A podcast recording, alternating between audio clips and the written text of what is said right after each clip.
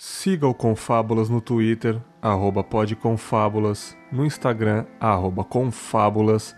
E se você gosta do projeto e tá afim de ajudar, seja um assinante no PicPay, arroba confábulas no aplicativo. Lucas. Fiquem com o episódio. Muito bem, eu gravei um episódio principal sobre dependência tecnológica é, onde os meus convidados, né, eu e meus convidados que foram psicólogos, né, é, falamos sobre a nossa sociedade, nossa geração é, viciada em celular, é, ansiosa por mensagens, notificações, a geração conectada o tempo todo, né? Uma sociedade também que tem medo de estar perdendo alguma coisa na internet, louco para ver as novidades. Inclusive, eu mencionei no episódio que eu tô tentando é, deixar o, o, celular um pouco de lado, um final de semana, desligar um pouco, não acordar e já correr pro celular, né? Essas coisas que é extremamente difícil, mas eu tô tentando aos poucos. E lá pra metade do episódio, pro final, a gente conversou um pouco sobre exposição na internet, né? A gente deu alguns exemplos aí, a gente deu uma pincelada básica nesse tema, só que me deu vontade de falar um pouquinho mais sobre esse episódio, fazer uma reflexão sobre exposição na internet, o que, que a gente acha, né? E como esse é o último Reflexões da temporada do Confábula. Sim, é o último episódio de Reflexões. Quem diria, chegamos longe nesse projeto, nesse ano de 2018. É nada melhor do que chamar a minha querida irmã Cafeína, que esteve lá no primeiro Reflexões do projeto, lá em dezembro de 2017, para fechar com chave de ouro. Né não, Café? Como é que você tá? E aí, Vegas? O ano do podcast, hein? 2018 realmente começou bem e está terminando melhor ainda aqui no Confábulas. É um prazer totalmente narrável estar aqui, principalmente, não te diminuindo, Bags, mas gravando com a moça que eu acompanho há 10 anos como se fosse uma amiga na internet. Então, queria dizer que eu estou ligeiramente emocionada e fingindo o costume. É isso. e quem é essa pessoa que ela falou? A Tchulin. Tudo bom, Tchulin? Tudo bom, tô um pouco surpresa e muito lisonjeada. pois não sabia que cafeína me acompanhava há tanto tempo. Inclusive, ela vai ajudar a contar a minha história. Sim, a todos os tempos, talvez, né? Exato, a todas as temporadas. Eu assisto, eu tenho o box da, da Tulin. É ótimo. Né? Vamos falar sobre a exposição de Tulin. Ah, depois, depois você me passa aí que eu só tenho o torrent. É, deixa eu... Eu acompanhei ao vivo, né? Olha, olha que bacana. É, porra, é um tema interessante com, com, com pessoas para agregar. E por que pessoas para agregar? É, a, Cafeína não é uma mulher tão conhecida na internet mundana, na internet geral, mas é uma pessoa muito conhecida no meio dos podcasts, eu diria. No mundinho dos podcasts, né? E, porra, em off a gente conversa quase todo dia, e a Café. A gente já teve algumas conversas sobre isso, né? Tipo, exposição, medo de se expor. É, sei lá, você tá em um ambiente, alguém que já te ouviu há 10 anos atrás em podcast, é, te reconhecer, contar uma história que você contou no podcast, você ficou meio assim. Você ainda tem esse pensamento, esse medo de, é, de dessa exposição, de contar alguma coisa e a pessoa chegar e falar com você? Pois é, Begs, aqui a gente já repetiu algumas vezes que eu, dentro da bate-caverna da podosfera, estou aí no tempo que conheço a Tulinha, há 10 anos. E aí, quando começou, tudo era mato, eu tava lá servindo cafezinho na Santa Ceia, que começou essa gravação de podcast. a gente não fazia a menor ideia que mais de cinco pessoas estavam vindo. quando começaram cinco comentários, eu falei, pronto, todos comentaram. Né? não tem mais ninguém. Zerou. Zerou, todo mundo comentou, todo mundo que eu conheço comentou. E aí começou a vir a coisa do Pauta Livre News, né? Uhum. Aquele boom que apareceu muita gente, a Campus Party, e a gente começou a ficar tenso pela internet e eu tinha um lance diferente. A maioria era homens, claro, homens, homens, homens. eu tava ali no meio e por causa da minha voz, que o pessoal fica falando, ai, a sua voz, ui, ainda fazia um negocinho meio aperte um para loiras e uhum. lá e tal. Por causa da minha voz rolou uma expectativa imensa. Quem é a cafeína, né? Eu evitava, sempre evitei colocar fotos, aparecer na internet. Tinha tinha uma época que você colocava no Google e tava assim, cafeína tem foto? Era, era a procura do Google. Sim. a primeira coisa, cafeína tem foto quando coloca podcast. As pessoas estavam procurando quem era, quem era. Bom, há 10 anos atrás, eu estava obesa. Uhum. E quando eu vi que as pessoas queriam saber quem era a voz, eu tive uma ligeira síndrome do pânico. Olha aí. De não corresponder. A expectativa, né? Eu tinha mais medo da reação, do tipo, se me verem, se as pessoas me conhecerem, não vão querer mais me ouvir, não vão mais associar a minha voz com uma coisa, ui, legal. Eu comecei a ficar preocupada com isso e isso me alterou mentalmente mesmo, assim, a ponto de eu não ter, eu não expor mais nada. Eu tive um relacionamento, eu nunca falei que tinha um relacionamento, eu nunca falei quem Uhum. era, eu nunca coloquei fotos, eu não tinha nada, nem Orkut, nem nada de fotos. Até que teve a Campus Party, todos os integrantes do Pauta Livre foram. Eu morava em São Paulo, do lado. O Nossa. pessoal veio de Fortaleza, o pessoal veio de outro lugar. E eu não fui. Uhum. Eu dei uma desculpa em outras coisas de trabalho e não fui. Mas eu sei que eu não fui, não foi por causa dessas desculpas, foi porque eu não queria aparecer. E isso É. foi constante, sabe? Foi difícil pra, pra mim na época entender que uma coisa é uma coisa, outra coisa é outra coisa. E nessa época eu via muita gente se- começando a se expor e eu falando, putz, na hora que for eu, o que, que vão falar de mim? Eu me preocupava muito com isso. É, porque, sei lá, acho que ia te quebrar se alguém te visse e falar, você não era exatamente quem eu pensava, né? Isso, a expectativa, né? A expectativa é que, claro, as pessoas geram. Não tinha tanta rede social, né? Não tinha Instagram, não tinha tanta exposição. Então você bolava uma expectativa de áudio muito maior do que hoje, né? Exatamente. É assim, eu comecei a mexer com podcast bem depois e tô convivendo nesse mundinho agora. Com o Fablas ganhou uma notoriedade aí, uma certa audiência muito interessante, mas eu tô chegando agora, então eu meio que gosto dessa onda de as pessoas me, porra, falar comigo toda hora e, e as pessoas falam, pô, um dia eu quero te conhecer pessoalmente, como muitos ouvintes já falaram comigo. É, você mora no Espírito Santo, RJ aqui do lado, vem aqui, vamos bater o papo. Quando você vir em São Paulo novamente, vamos beber alguma coisa, como já aconteceu de eu encontrar ouvintes. Então, pra mim, é um mundo legal, mas cada um reage de um jeito, né? Então não tem como eu falar, ah, às vezes eu até brinquei com você, Café, no, no grupo, eu até falei, ah, Café, para com isso, é mó legal ser reconhecido, mas eu não sou você, né, cara? Como que eu vou saber falando por você, né? Sendo que você já tá há muito tempo, você já passou por perrengues e eu não passei por perrengues. Eu tô na fase de chegar agora e as pessoas gostarem do meu trabalho. Então é muito fácil eu falar. Óbvio que foi na brincadeira, eu não falei sério. Ah, desencana. Pelo amor de Deus, é legal ser famosinha na internet as pessoas te reconhecer. Às vezes não, né, cara? É, tem um lado bom, claro que tem. Você percebe que é- tem gente que vem falar com você e fala: Nossa, aquilo que você falou, aquela história, eu dei risada. Eu tava aquele dia no hospital com a minha mãe, e aí eu tava ouvindo e foi, e foi muito louco porque eu comecei a rir. Aí você fica, putz, que coisa legal, né? Uhum. é legal. Claro que tem uma parte muito boa e a gente só faz por isso, na verdade. A É, parte ruim é a encarnação de cada um. Eu tinha muito, hoje menos, sim. mas eu, eu tive muito, foi, foi um processo pra mim, viu? É, então, resumindo, eu sou um pouquinho conhecido de nada nos podcasts da nossa panelinha ali. Você já é um pouco mais pela história dos podcasts, mas também temos a Tchulin aqui na gravação, que é uma pessoa muito conhecida, não só nos podcasts, mas há muito tempo na internet, né? Então, gostaria de saber da, da como você lida com essa exposição desde o começo da, da sua vida na internet até agora? Olha, é, eu acho que isso tem muito sobre quem a gente é fora da internet também. Porque assim,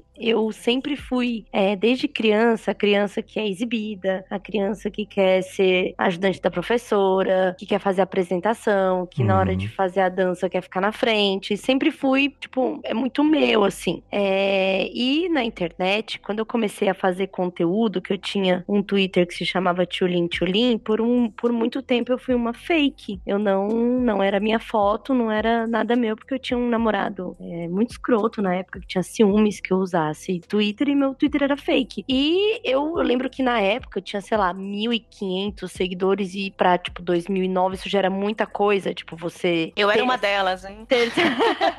Quando ainda era um fake.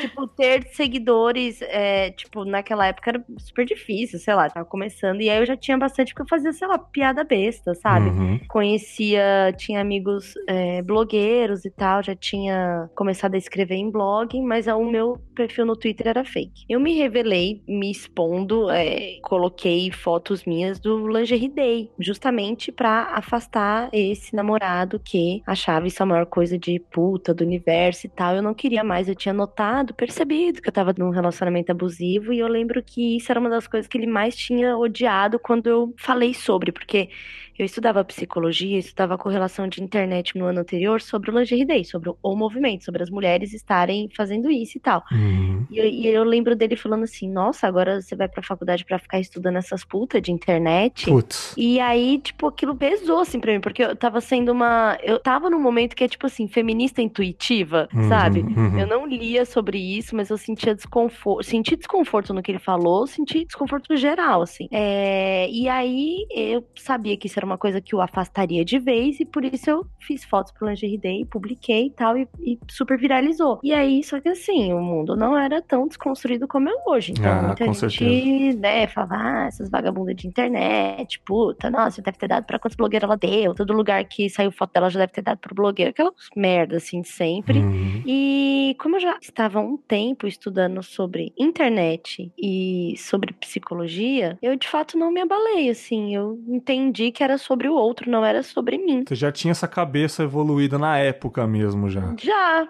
já. Eu já pensava muito sobre isso. Tanto que eu lembro que aí a Bia Granja me chamou pra uma, um papo no YouPix de 2011, se eu não me engano. Não, acho que era no de 2010 mesmo. Um papo sobre isso. É... Era de 2010. E eu falei sobre isso. Falei sobre, cara, eu posso fazer o que eu quiser. O corpo é meu, tipo, uhum. Twitter é meu, é tudo meu. Eu não, não devo nada para ninguém. Se alguém acha que isso é ser menos e tal, problema das pessoas, não é um problema meu. E eu sempre tive essa segurança mesmo de entender meu lugar meio a isso. E quando eu falava sobre isso, eu levava, tipo, referência acadêmica, sabe? Então ficava muito ruim para quem tava, tentava me reduzir a um corpo. Eu lembro muito dessa época, Tulin, porque eu tava te acompanhando e acompanhava o uhum. Twitter, eu também era do, da turma dos blogueiros na época, uhum. então seguia todos eles também. E quando você teve um puta destaque, né? Sim, foi assim. Foi bizarro eu não sei se teve uma eleição, se você ganhou, foi uma coisa assim, entre as 10 mais, teve uma coisa não, assim. o, que, o que aconteceu antes de tudo? Sabe quando o jornal vai fazer matéria sobre coisas que estão acontecendo na internet? E essa era uma coisa que estava acontecendo na internet. Era a época dos internautas. Isso. e aí, como eu tava com, tipo, um corset e uma calcinha, tipo, shortinho, eu devia ser a pessoa que tava com mais roupa nisso. E aí usaram minha foto em matéria de jornal. Nossa. E aí cara. a coisa, assim, tomou uma proporção que eu não imaginava, uhum. sabe? E aí começaram com esses negócios de votação de blog e tal. E aí em vários eu ganhei, tipo, sabe? Tipo, uma besteira, assim. Não, não era, você tava linda. é besteira. Você sabe que coincidiu com a mesma época que eu contei, tipo, que eu não conseguia ir ao vivo por vergonha. Uhum. E eu acompanhava aquilo falando, não, não pelo preconceito, mas falando como é que elas aguentam. Não pelo, pelo machismo, mas, tipo, como é que elas aguentam os comentários. Uhum. Porque, tipo, é claro, eu, na minha posição, não tava aguentando ir presencialmente vestida. Uhum, sempre, eu realmente sempre fui muito desencanada, assim, com. É, isso é muito legal pra época, sabe? né? Tipo, é real, assim. É, eu tenho, sei lá, às vezes eu sinto que eu já vivi uns. Ai, gente, casa com gato, desculpa.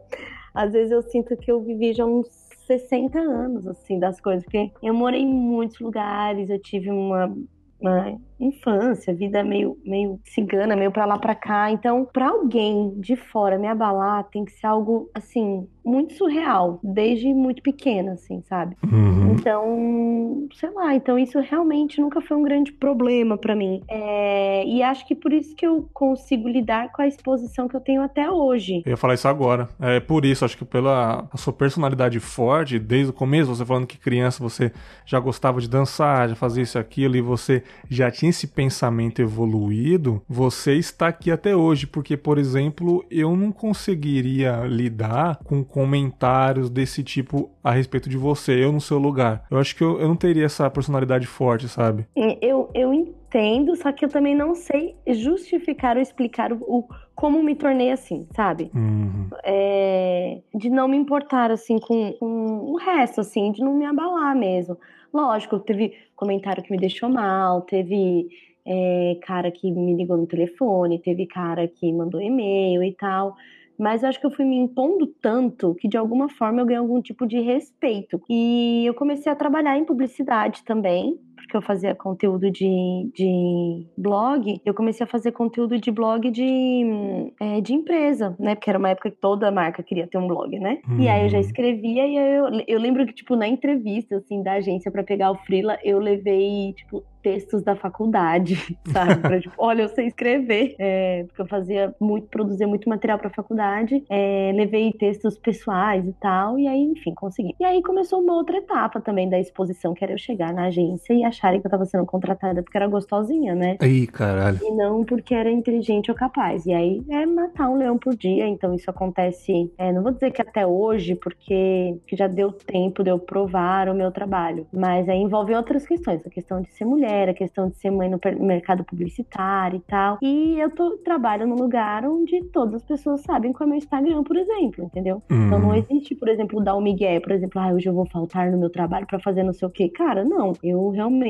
comento e faço, mostro minha vida. É, muita gente, às vezes, confunde essa, a exposição com não ter filtro. Todas as coisas que eu posto, todas as coisas que eu posto, existe um motivo para estar tá postando. Uhum. Existe uma construção da narrativa da minha própria vida ali. E, sei lá, às vezes as pessoas acham que, oh meu Deus, ela está postando tudo, ou as pessoas, sei lá, às vezes pode ter alguma opinião de alguma coisa pela sequência de posts que eu fiz e tipo, é, não, tem muito mais coisa que acontece na minha vida que não aparece no Instagram, no Stories. É, isso vai também para exposição do meu filho, né? Eu nunca fiz um perfil só para ele é, ou algo, sei lá, que é tipo sobre a vida dele. Falar do Valentim é falar sobre a minha experiência como mãe. Ah, mas ajuda as outras pessoas também, né? Ajuda muito, isso é muito legal. É, ah, então, isso depois com o tempo, a minha exposição, eu arranjei uma forma e me senti um veículo de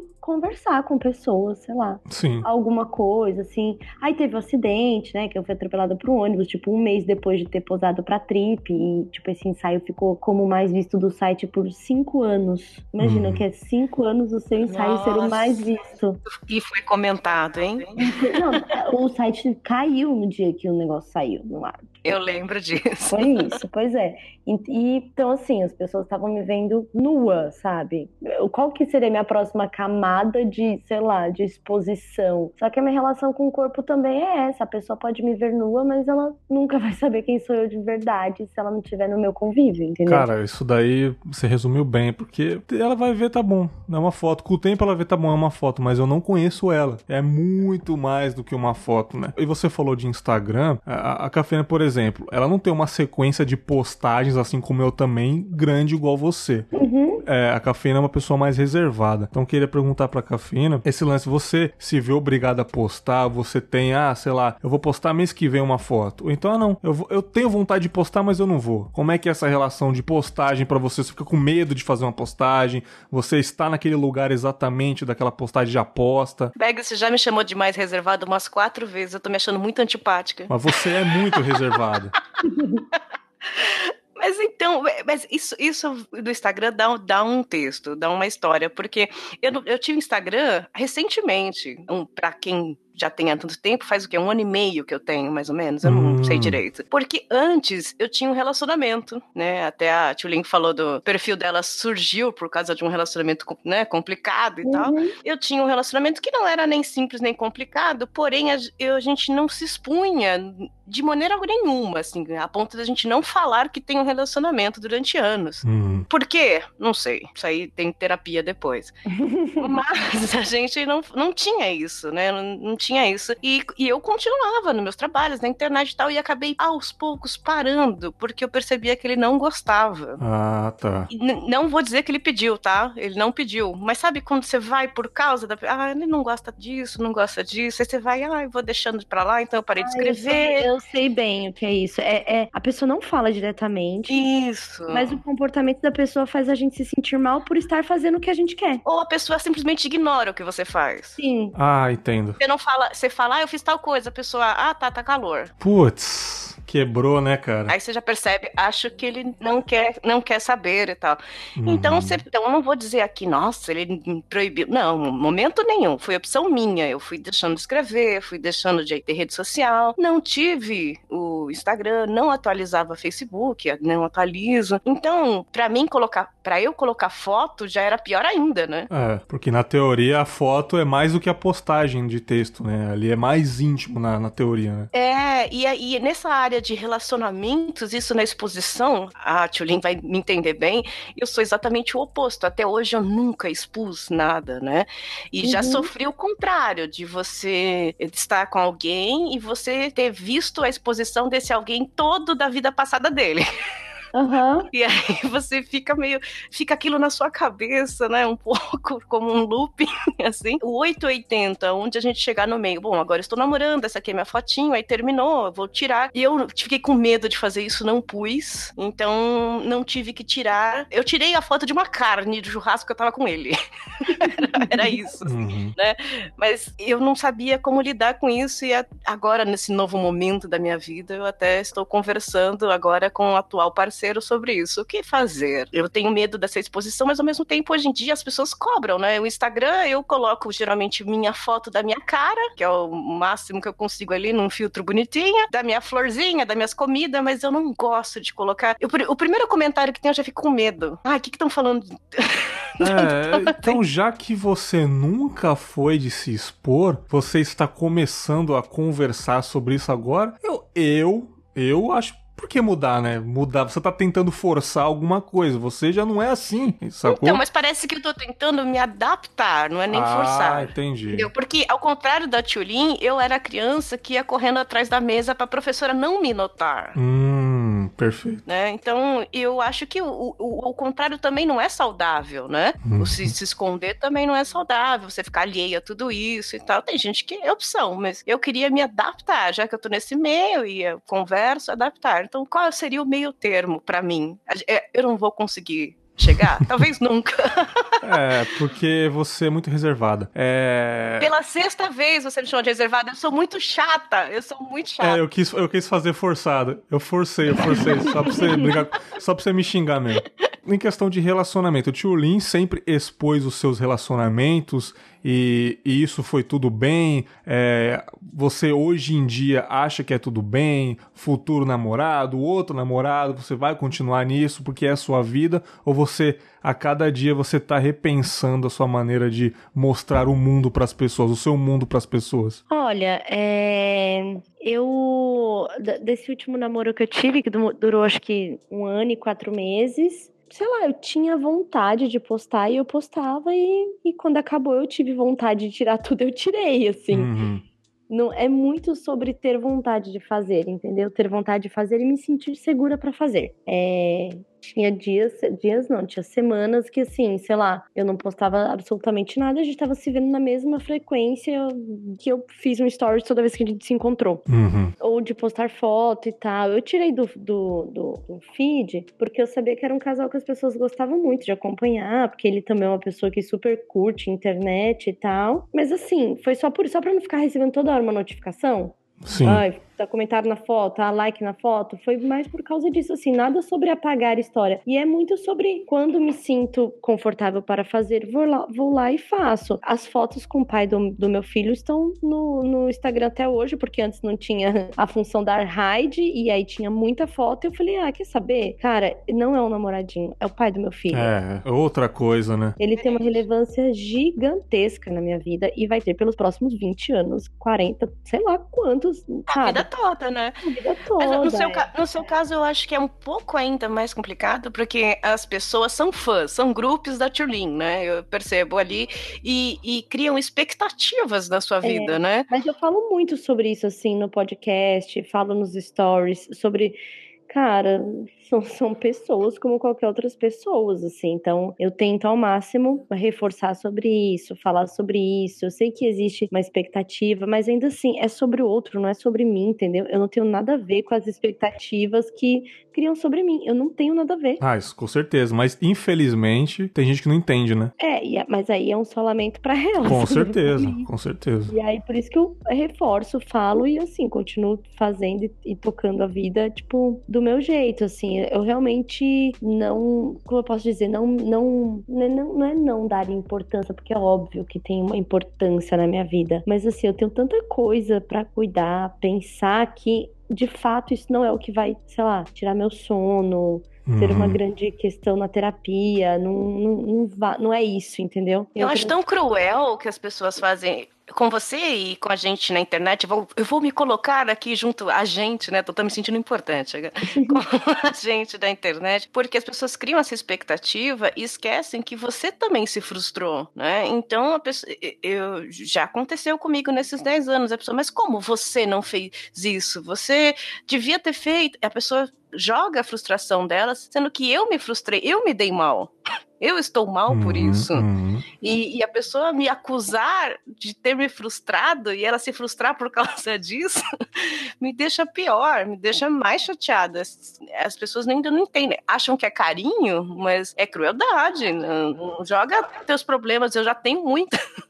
Não, com certeza, com ah, certeza. É isso sobre como as pessoas reagem, assim. eu sei que tem muita gente que me acompanha, que gosta de mim, mas no geral não são pessoas cruéis comigo. Tá bem, né? Legal. Não é, não rola nada muito pesado, muito direto. Quando eu fiz o texto sobre o término, foi muito bem aceito. Muita gente, foi muito louco que eu falei que eu me tornei influencer de término, porque muita gente falou, nossa, eu fiz o texto e pensei sobre o que você tinha falado e vi que não tava rolando mais. Ah, eu ouvi no podcast vocês falando, foi muito legal. E aí rolou isso. Então, assim, é, eu tenho um público que acho que amadureceu junto comigo. Tem uma galera faixa dos 30, assim. E que. E a verdade é que estamos todos nós aprendendo a lidar com a internet até hoje. Uhum. Sim. que veio de uma geração que não tinha. Mas a expectativa, ou a acusação, ou tudo que existe para o outro, não é sobre ser a internet, é sobre ser pessoas. Porque quando era o namorinho do bairro que acabou e as pessoas não, não, não ah, não, não achava que acabaria e tal, era a mesma coisa. A única coisa é que não era exposto como a gente faz hoje. Ou quando um parente é, sofre uma decepção amorosa, ou quando uma amiga, é, sei lá, fica noiva e as pessoas comemoram. Tipo, é muito mais sobre ser pessoas e se relacionar do que sobre a internet. A internet é um ambiente como há os outros ambientes, né? Uhum. Quando a uhum. gente fala de rede social, a família é uma, uma rede social, o trabalho é uma rede social. Então, é porque na internet a gente tem o poder poder de, de expandir isso a níveis que a gente não imagina e não controla. É verdade. Então, mas para mim não é sobre a internet, é sobre pessoas, sabe? E aí eu, eu percebo assim do meu público, por exemplo, 75% hoje é mulher. Então, para mim que comecei na internet, né, a ter público quando tava, sei lá, de lingerie é, e falando um monte de coisa que os homens não estavam se importando e, sei lá, 90% deveria ser homem, hoje eu tenho um público que é 75% mulher. Dos homens eu sei que tem uma, assim, gay gay é uma, uma taxa alta. Olha essa trans. virada, olha essa virada, né, cara? Que, é, então incrível. assim, e, e isso foi apenas construindo ou é, recontando uma história. Tipo, eu não fakeei nada da minha uhum, vida, uhum. sabe? Eu só escolhi o que eu ia contar. E aí isso tem a ver, inclusive, com a minha profissão, que é, eu faço estratégias de marca. Então, até a forma da gente se posicionar, é, ainda que eu não fosse uma influencer ou creator, enfim, é, todo mundo, a forma como a gente se apresenta para o mundo é uma forma que a gente conta sobre a gente, uhum. independente do, do tanto de seguidores que a gente tem. Não, correto. É sobre o que a gente quer falar, é sobre o que a gente quer apresentar. E aí não é só sobre internet, a pessoa que eu sou com os meus amigos, a pessoa que eu sou do trabalho, é sobre o que eu escolho colocar para fora, sabe? Uhum. E eu uhum. acho que às vezes o que a gente se perde muito na internet é achar que ah, é culpa da internet, é por causa da internet. Não, é sobre ser, sabe? É, você, você falou umas de fakear, me veio um insight aqui muito interessante, é o outro lado da exposição, que é a exposição de fachada. Eu vou dar dois exemplos. Uma pessoa muito próxima a mim, é uma pessoa que não tem dinheiro, não tem dinheiro assim, uma pessoa pobre, simples, igual gente como a gente, que se faz de rica na internet ou que tem uma condição melhor do que do que realmente tem. Eu acho isso tão triste, cara. Em primeiro lugar, a primeira coisa que eu consigo pensar sobre isso é que triste. Porra, é triste demais, porque, tipo assim, a pessoa, por exemplo, vai, tinha duas casas, vendeu uma, fez um rolo e pegou um, uma caminhonete é, do ano, assim, uma Hilux do ano, né? E, tipo, a pessoa começou a mandar pro, pro WhatsApp da família, começou é, mandar para todo mundo, aparentada, amigos próximos, chegou até a mim. Falei, peraí, cara, como assim você comprou uma Toyota, porra, 2017 do nada, cara? Mas, porra, não que eu estou invejando, porra, eu nem quero um carro desse, sacou? Tipo, pra quê, né? Mas, pô, legal. Mas eu achei estranho. Cara, não tinha condições de ter um carro daquele, era mais pelo prazer e o tesão de botar no Facebook e falar: olha aqui a minha nova aquisição e vir like pra caramba. E sendo que daqui seis meses vendeu, porque, tipo, um conjunto de roda de um carro desse é 5 mil. Mas esse é muito caso do que ela disse, não é a internet, né? Eu conheci na vida real, antes da internet, tios de quando eu tinha 10 anos de idade, que tinha casa com piscina e não tinha dinheiro para pizza. Mas tinha que manter o status, uhum, né? Para mostrar para os outros que tinha e tava todo endividado e tal, mas é. não vendia aquilo, não largava a mão daquilo. E aí falava, ah, eu parcelei, aí sim, comprava sim, um uísque caro. Mas tinha que manter um status. Essa, tem pessoas que, que se pautam a sua importância, cada uma tem o seu lado. A sua importância é pelo valor financeiro. É, né? então. E aí, cara, com esse advento da internet, a pessoa quer, quer mostrar que tem e na verdade não tem. E também tem outro lance, que é o lance do relacionamento forçado. O que eu quero dizer com isso? Eu estava uma certa noite na minha casa, quando do nada uma pessoa liga pra minha esposa, chorando pra caramba, era uma amiga dela, uma conhecida tal, ele ligou chorando, chorando, era meia-noite, acho que eu contei para você, Café, seu é, porra, não sei o que, vem aqui que eu tô sozinha. E, tipo, eu fiquei assustado também, né? Aí eu tive que levar minha esposa lá e ela tinha acabado de brigar com o namorado, com o marido, sei lá, porque encontrou ele com outras mulheres e tal. Eu falei, tá, resolve aí, dorme com ela, sacou? Precisar, você quer que eu fique aqui caso ele volte? Não, não vai voltar, eu fui pra minha casa. Pô, beleza, achei que ia terminar ali, mas bateu o dia seguinte, tava os dois tirando foto junto, assim e com mensagens de amor. E as pessoas não sabem o que acontece fora daquela foto e falam: caralho, mano, como que a pessoa consegue ser assim, sabe? Eu, por exemplo, eu tô casado há cinco anos, raramente eu tiro foto. Pô, eu amo ela, ela me ama. E eu não, eu não tenho essa necessidade de eu, Rosenberg, Bergs, eu não tenho essa necessidade de mostrar toda hora como a nossa vida é bela, o nosso amor é lindo, sacou?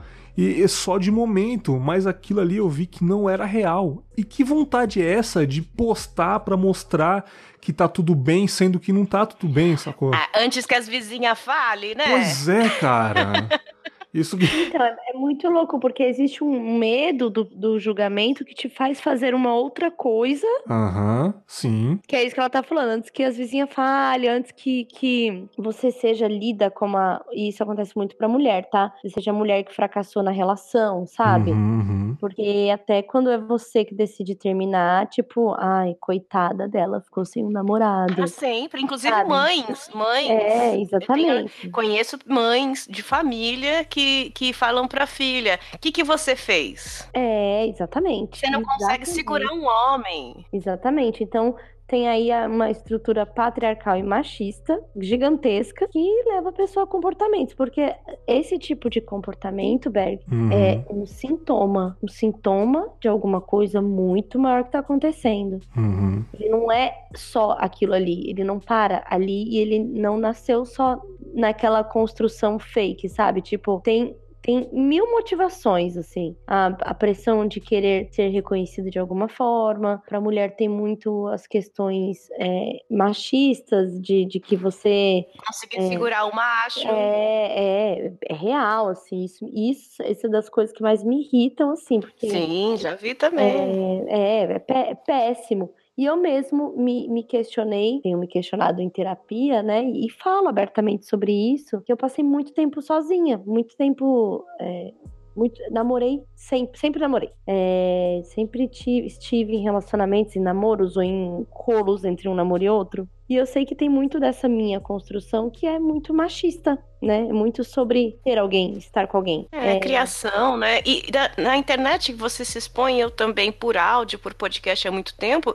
O que a gente já ouviu, eu já ouvi de, ah, mas você ficar contando as coisas não vai conseguir ninguém. Putz. Então, ninguém vai querer ficar com você que você fica contando sua vida, é, fica falando as suas coisas, fica mostrando suas coisas. Não, é, realmente, meu... é para mim é o filtro. Se uma pessoa não consegue lidar com quem eu sou, com as coisas que eu falo, eu prefiro realmente que não esteja perto. Eu acho é, que a Ajuda isso. assim, eu né? acho que ajuda, É. porque você tá revelando quem você é de verdade. Você já tá falando, ó, eu sou assim, Então, ó. em podcast é o que eu percebo, assim, né? Eu já fiz vídeo, Uhum. é, tem muitas amigas que fazem vídeo e tal. E ah, podcast, às vezes, quando eu vejo umas frases, umas coisas muito pesadas que eu falei em podcast, que a galera tá ouvindo e tá postando no Twitter, é muito engraçado, assim. É, que falou uns bagulho, sei lá, pesadão. De eu falei, ah, meu Deus, olhar pro céu e pensar, chuva de rola, sei lá, as coisas, Uhum. besteiras, assim, sabe? e ver o quanto de, de, de gente que tá consumindo aquilo. E assim, cara, eu acho que é a coisa mais real, mais próximo do que eu sou com os meus amigos é eu gravando podcast, sabe? Porque são conversas com amigos meus e que tem uma hora que a gente meio que se perde, não lembra que isso vai pra tanta gente. A gente não tá tendo o controle da imagem que o vídeo te faz tá sempre atento, entendeu? E da exposição, porque a gente tá aqui conversando, eu tô aqui na frente do computador com uma água na mão no meu quarto. A gente perde a noção de quem vai ouvir, né? Eu, eu, eu sempre gravei achando que desconhecidos anônimos robôs que vão me ouvir. Aham. 50 mil, 60, qualquer. Esses, eu nunca vou ver essas pessoas. E este ano me veio a questão de família. Porque desse tempo todo eu nunca comentei com família o que eu fazia na internet. As tia até brinca, fala lá que faz uns negócios da internet, mas ninguém soube. Uhum. E aí eu comecei a passar um pra minha prima, né? Pra uma pessoa, pra outra, e eu comecei a sentir medo depois de 10 anos do que eu tava falando. Olha aí. Porque são pessoas que me conhecem na vida real e pra mim isso é novo. assim. Que loucura, né, cara? Esse mundo invertido, né? o mundo invertido, né? Porque quem me conhece na internet sabe o que eu tô falando todo esse tempo, né? Bem ou mal já sabe. Quem me conhece na vida real não liga o nome à pessoa. E de certa forma você às vezes. Pelo menos no meu caso, eu tenho mais liberdade de contar na internet algumas coisas do que sentar com alguém pra contar. É, eu me sinto mais à vontade revelando coisas. Por exemplo, no Confábulas, às vezes eu gravo uns episódios extras contando o que aconteceu comigo na semana, sei lá. Eu falo, aconteceu isso, aquilo, e eu vou expondo verdades. Eu acho que isso, de certa forma, é bom pra mim, sacou? Porque eu sempre quis abrir a boca e falar, né? E, e essa exposição cuidadosa, digamos assim, me ajuda, sacou? E outra coisa que eu queria falar assim, de nós três aqui, a única pessoa que deu à luz a um ser divino foi Tchulin, né? É, em relação com o Pimpolho, assim, é, a exposição dele você leva numa boa, é, você explica pra ele, ele já tem a noção de que, porra, minha mamãe é famosa, eu tô aqui na câmera, as pessoas seguem ela, as pessoas me seguem. Não, ele, ele, ele não. Ainda não. Acho que ainda não tem o poder cognitivo pra isso, assim. Aham. E também porque eu não, não, não é algo que eu fico. Agora faz isso, agora faz. É tipo, eu gravo Ah, como perfeito. qualquer mãe, grava as coisas que o filho tá fazendo de gracinha, sabe? Não tem absolutamente nada com o Valentim combinado, assim, nada. Nada. Naturalzão, né, cara? Dá um joinha aí e e já era. É sobre eu estar vivendo alguma coisa com ele e gravar, porque é engraçado. Uhum. Ou, sei lá, porque eu tô trazendo alguma coisa que é legal. Hoje mesmo, eu tava fazendo, teve uma, uma marca, e essa é uma das coisas mais legais que acontecem comigo. É tipo, quando é uma marca que eu já uso, já consumo, e eu vou fazer um publi. Tipo, é a sensação perfeita de eu gastaria dinheiro com isso, eu estou ganhando dinheiro com o que eu gastaria. Pra dar pro moleque, né, velho? Ai, E que sonho. Principalmente pra ele. Um- Essa que eu tô fazendo agora é da, da loja Torra. Que é a Torra Torra. Que criança gasta uma roupa que assim No- é infinita. É verdade. Não, eu vou lá na Torra Torra e compro um monte de camiseta de 15 reais. Eu falei sobre isso. Uhum. E aí eles me chamaram pra conhecer a coleção nova e pegar umas roupas pro Valentim. Até os 10 anos ele já tem roupa, né? Não, e aí eu fui super felizona. E aí hoje eu trouxe a sacola com as roupas. Uhum. E aí eu gravei ele pegando algumas coisas da sacola, sabe? Então é tipo assim, é isto, tipo, não não teve combinado, não teve, isso eu não combinei nem com a marca, sabe? Uhum. É sobre percebê-lo mesmo, é sobre ver, é sobre falar que orgulho do meu filho, que orgulho do, do próprio trabalho que eu tô fazendo e posso pro- proporcionar isso. Tem- é sobre isso também, entendeu? É sobre é, me ver pro- proporcionando alguma coisa pra ele. Então assim, é, quais são os meus limites com isso? Eu não posto é, lugar que a gente mora, não posto roupa de escola, Perfeito. é, eu não meu endereço, meu endereço de recebidos não é o endereço da minha casa. É... Deve ter muito seguidor falando, posta mais, manda coisa dele. Deve ter muita gente pedindo. Não, tá assim, sabe que não? Acho que foi nisso que eu tenho uma comunidade que é bem respeitosa comigo, assim. É... Que isso não é uma cobrança que, que existe, assim. Acho que depois de três anos aí, quatro, vamos lá, porque grávida eu falei muito sobre isso, é muito sobre a minha experiência com meu filho, não é sobre, é, não é sobre ser dele, sabe? É, não é sobre ele. Tá? É, não é sobre ele. Aliás, foi muito, foi muito legal, eu acompanhei também, eu não tenho filhos, e, e te acompanhar, que eu vi menina, e aí se transformando mãe, me.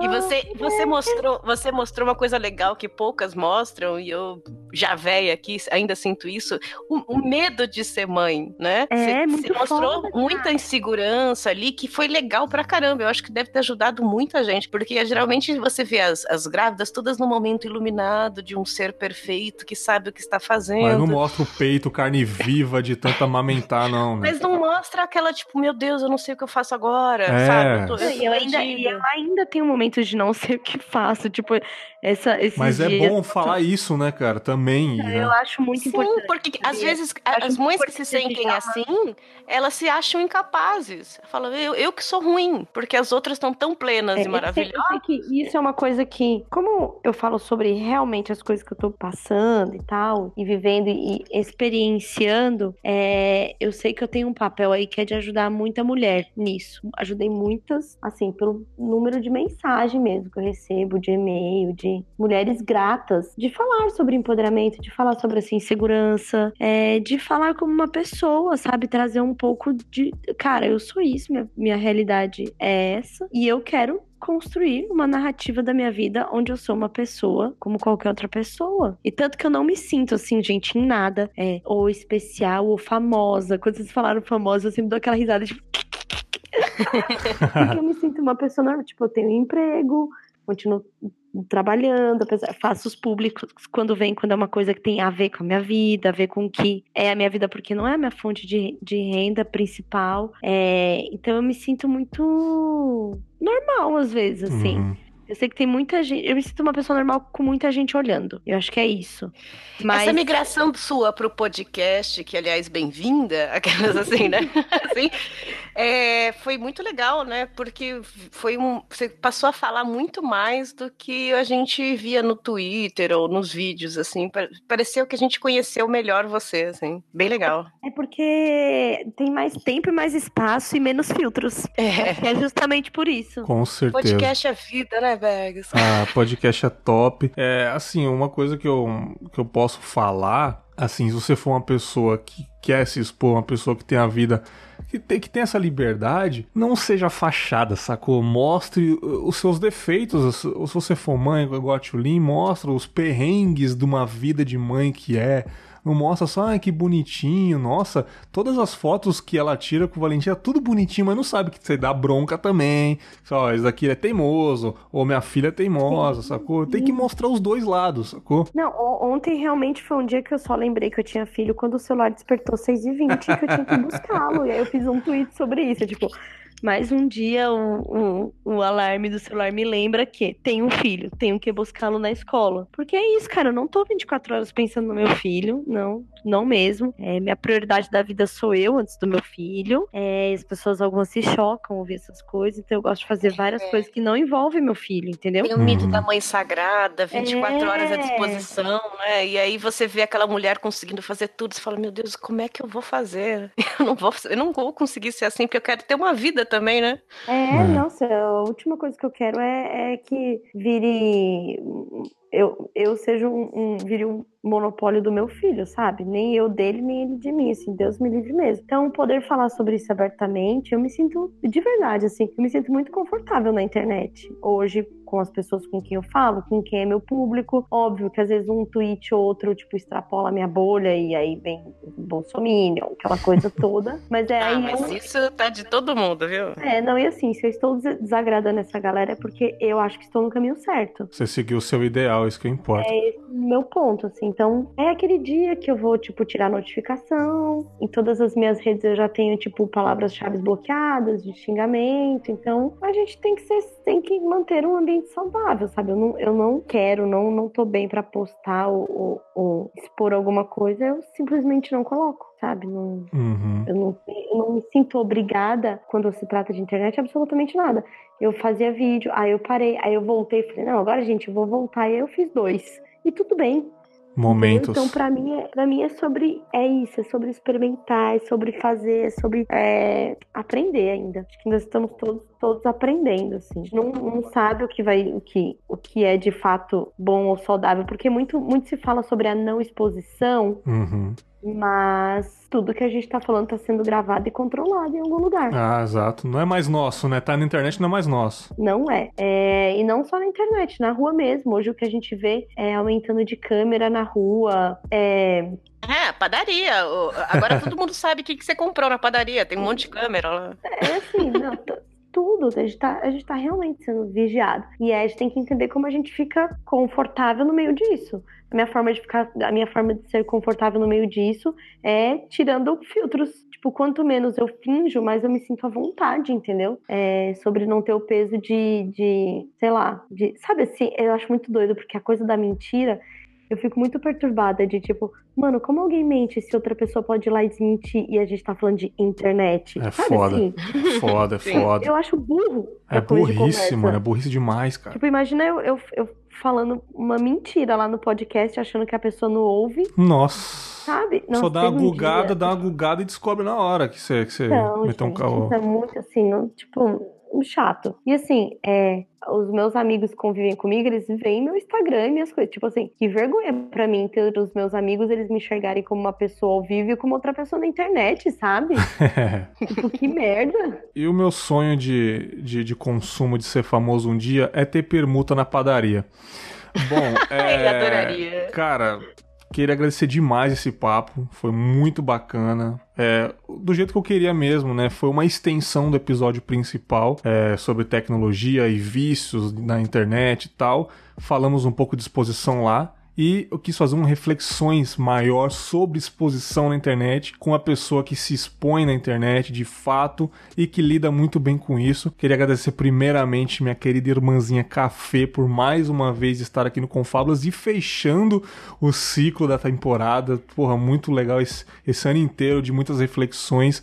Fala pro pessoal qual que é o seu podcast e tamo junto, Café. Ah, Vex, primeiro que eu tô feliz demais pelo Confábulas, né? Era uma ideia uma ideia uhum. que eu uhum. vi nascer, ai, que eu coloquei no colo, que eu alimentei. Mentira.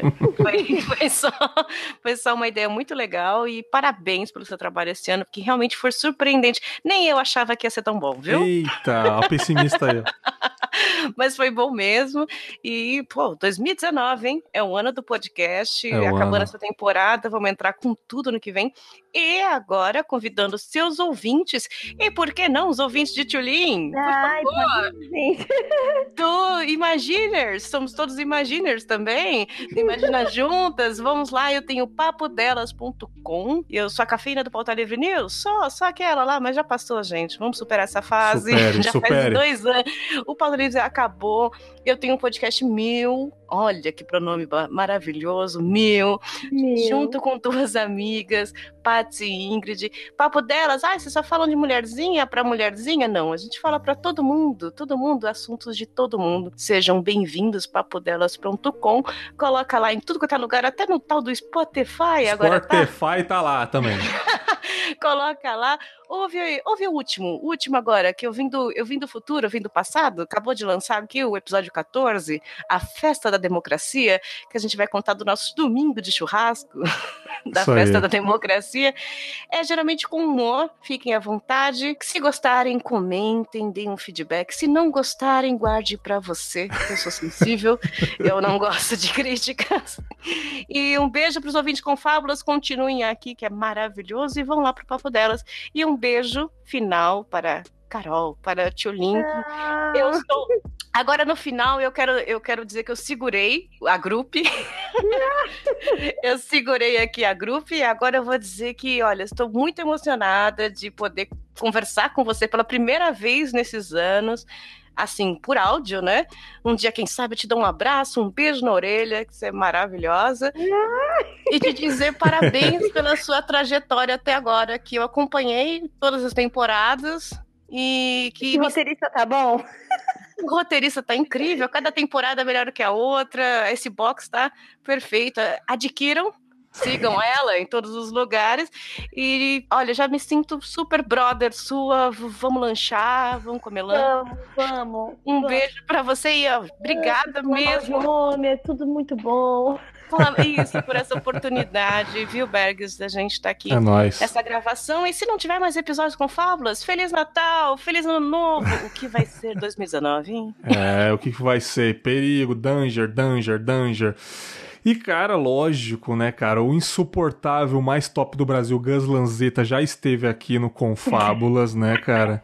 Já Delícia esteve aqui. de Gus, hein? É, já esteve aqui dando o, o, o, ar negro da graça, que eu gosto tanto. E claro que, porra, óbvio que a Tulin também tinha que batizar esse episódio aqui e logo encerrou com chave de ouro as reflexões do ano. Um papo ficou excelente, papo sinceraço, do jeito que o Confábulas é desde o começo, não mudei em nada. Cara, agradecer demais, Chulin, acompanha Imagina Juntas, acompanha acho que 90% dos podcasts da RefDef. Cara, eu sou muito fã de vocês, vocês fazem um trabalho excelente. E para quem não conhece Imagina Juntas, por favor, fale um pouquinho do seu podcast, fica à vontade, fale o que você quiser aí. Meu podcast começou com eu e a Jéssica, né, que é minha amiga há muitos anos, a gente tava numa festa, dançando funk, e eu falei assim, amiga, eu tô participando aí de vários podcasts, eu quero fazer um. Ela falou, pô, eu também. E aí eu fui procurar o Gus, que já produz há muito tempo. O que, que a gente queria falar? A gente queria falar sobre as, todas as questões de ser um adulto millennial, que é justamente sobre isso que a gente está falando aqui, né? Uhum. Essa coisa de transição de geração, lidar com a internet, lidar com exposição, lidar com os outros, se sentir mais maduro, é, repensar decisões. Então, é, a gente queria ter um, um, um espaço é, na semana para poder falar e poder refletir e construir conteúdo disso, porque a gente trabalha com comunicação e é, quando a gente tem, é criativo nessas áreas, a gente sente muita falta falta de produzir alguma coisa que é nossa. Uhum sabe? Você não quer gastar sua criatividade e tudo que você tem para oferecer, sei lá, vendendo só sabão em pó, sabe? Você quer também produzir algo. Aí a gente se organizou para isso. Então, assim, é, a gente quase nunca tem uma pauta fechada. A gente fala sobre coisas que estão acontecendo. A gente pede muito para mandarem perguntas ou levantarem temas. E tem um, um público muito, muito fiel. A galera vira imaginer mesmo, de tipo se encontrar em outros estados. É meio que virou um mood, sabe? Sobre estamos meio que pensando nas mesmas coisas e uhum. isso virar um, uma comunidade. É muito isso bom. que tem tem virado. E, e, eu tenho, eu tô muito feliz, assim, com como o poder, é para mim é o poder da conversa, porque o que a gente faz lá é o que a gente tá fazendo aqui, conversa. Com certeza, com, muda sabe? vidas, muda vidas. É, é, muda vidas, assim, a gente recebe cada relato que eu tô bem chocada, assim, com quanto a gente consegue tocar o outro falando ali toda semana. E olha aí, assim, eu que sou velha de internet, que tô Não, é o poder da, é o poder do podcast, é impressionante. Você vai em outras mídias e eu vou ser puxa saco aqui, uhum, não é igual o Não, não, é... não, é... Primeiro que a pessoa tem que. Você tem uma retenção da atenção muito foda, né? Hum. A pessoa tá de fato prestando atenção no que você tá falando. Pra te ouvir. É, é um público é. totalmente diferente. Não é um público que te joga lá e vai fazer outra coisa. E não, a grande maioria dos ouvintes podcast, até hoje que eu tive, baixaram, ouviram, anotaram e comentaram anota, anotações hum, do que eu falei. Assim, é muito fiel. E eu acho muito legal, assim. Eu tenho curtido bastante. O, o Imagina Juntas é super novo, mas a gente tá com um destaque bom, tem aparecido. E aí a gente começou a ter um público que é de podcast, assim. Ah, eu vi no destaque do Spotify. Ah, uma amiga comentou. Tipo, não é público que veio é, do meu Instagram, do Instagram da Jéssica. É, é, uma galera, assim, que, que para mim tá sendo muito legal conhecer uhum. e, e, e, viver isso. Tanto que agora a gente quer se organizar melhor para ano que vem, pensar em temporadas, que a gente começou a gravar, gravar, gravar, grava toda semana, tem semana que não dá, porque a gente tudo trabalha e é. tal. Então, né, e exige um esforço, uma dedicação, e a gente também tem que se respeitar quando a gente simplesmente não quer, sabe? Eu sou muito dessas, assim, já rolou de, tipo, não ter episódio, porque eu falei, sei lá, gente, acho que vai ser muito esforço e hoje, sabe, assim? Ai, meu sonho. meu sonho, é falar, não quero. Não quero, chega, não. Isso a gente combinou que ia ser prazeroso, sabe? E é isso, Imagina Juntas é sobre isso, é sobre ser um adulto millennial. É sobre bacana, isso, todas bacana. as questões que, que envolvem questões sociais, questões políticas, questões pessoais, questões espirituais, cara. A gente fala da gente como um todo, assim, de por todos os prismas, sabe? Para mim é como a gente olhar para uma pirâmide de cristal, que ela tem vários lados, sabe? Uhum, uhum. Para mim é isso, é, é, é, é esmiuçar o que a nossa geração tá vivendo. É, é isso. Ouçam. Só, só pesquisar lá Imagina Juntas em qualquer lugar do universo que aparece, tá? É, seja o seu LG Butterfly até um iPhone 12. É, Spotify facilitou demais, né? Hum, facilitou muito pra gente. Uhum. Sim, sim. Enrolado bem, assim. Então, cara, é, fica aí é, é, esse convite para vocês ouvirem esses dois podcasts incríveis que, porra, é, trabalhos maravilhosos que elas fazem, papo delas diferenciado pra caramba, de muito podcast, cotidiano com humor, cara. Elas tratam temas maravilhosamente bem e a Tulin com, com a Jéssica lá e com o Gus, né? Tratam temas temas lights, assim, igual o meu, e conversando também, que as pessoas precisam ouvir pessoas. Isso que eu, que eu sempre trago aqui como filosofia do podcast. Muito obrigado você que acompanhou as reflexões desse incrível ano de 2018 que foi pro projeto Confábulas e nos vemos na próxima temporada. Daqui a pouquinho, daqui dois meses, dois meses e meio talvez, a gente tá chegando já. Um grande abraço e Tchau. Tá, muito obrigada. Não é Natal. o que você fez?